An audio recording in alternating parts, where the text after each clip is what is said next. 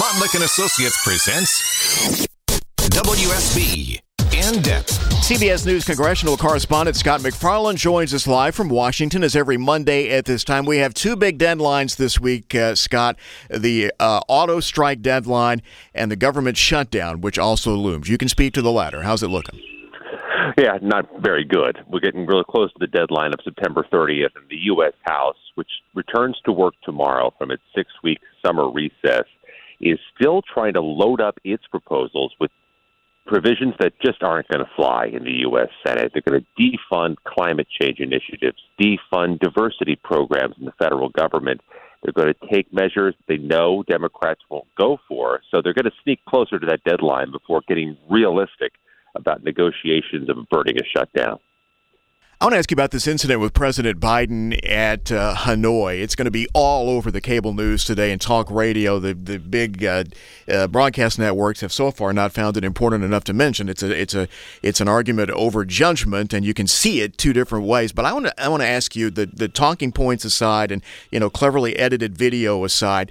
What do you hear in Congress about, say, McConnell, Biden, and others, and just these moments they keep having? Is there real concern about the age there, or no?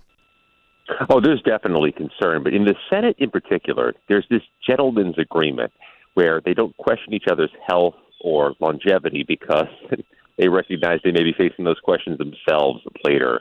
With Mitch McConnell, everything was a whisper campaign. Everything was subtle. He's going to stay on as Republican leader, but this all raises the prospect of questions getting asked to President Biden as he gets closer to November 2024.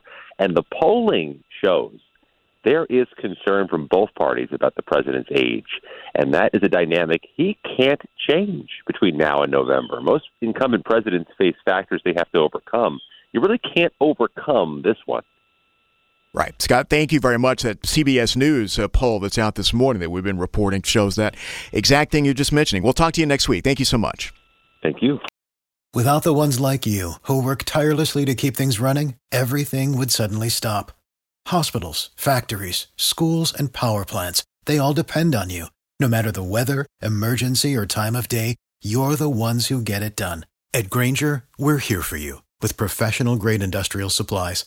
Count on real time product availability and fast delivery. Call clickgrainger.com or just stop by. Grainger for the ones who get it done.